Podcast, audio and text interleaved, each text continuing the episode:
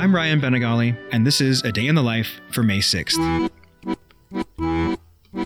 Today in 1889, the Exposition Universelle opened in Paris. Coinciding with the 100th anniversary of the storming of the Bastille, this particular World's Fair is perhaps best remembered for bringing the Eiffel Tower into existence. But beyond providing Paris with an enduring symbol of cultural identity, the 1889 exposition also inspired one of France's utmost composers, Claude Debussy. Debussy spent many hours in the Javanese village of the World's Fair listening to the music of the gamelan ensemble, consisting of a variety of percussive instruments, especially metallophones constructed of tuned metal bars. Debussy was fascinated by the polyrhythms of the Javanese gamelan and their seemingly infinite timbral combinations.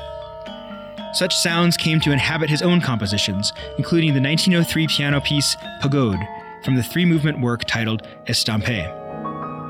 The reference to gamelan here is more impressionistic than direct, as one might expect of Debussy.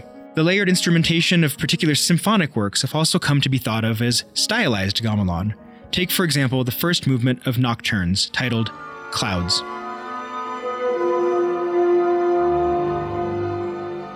The work of musicologist Annegret Fauser reminds us that Debussy was not the only musician to find inspiration at the 1889 World's Fair, which has become famous not only as a turning point in the history of French music, but in modern music as well.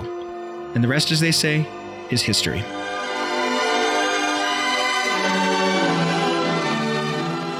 A Day in the Life is a production of Critical Karaoke, brought to you by the Idea Space at Colorado College, exploring ideas through the visual arts. Also made possible by the generous support of the Bee Vradenburg Foundation, the Joseph Henry Edmondson Foundation, and Colorado College, fostering innovation in the humanities. Find out more at criticalkaraoke.com.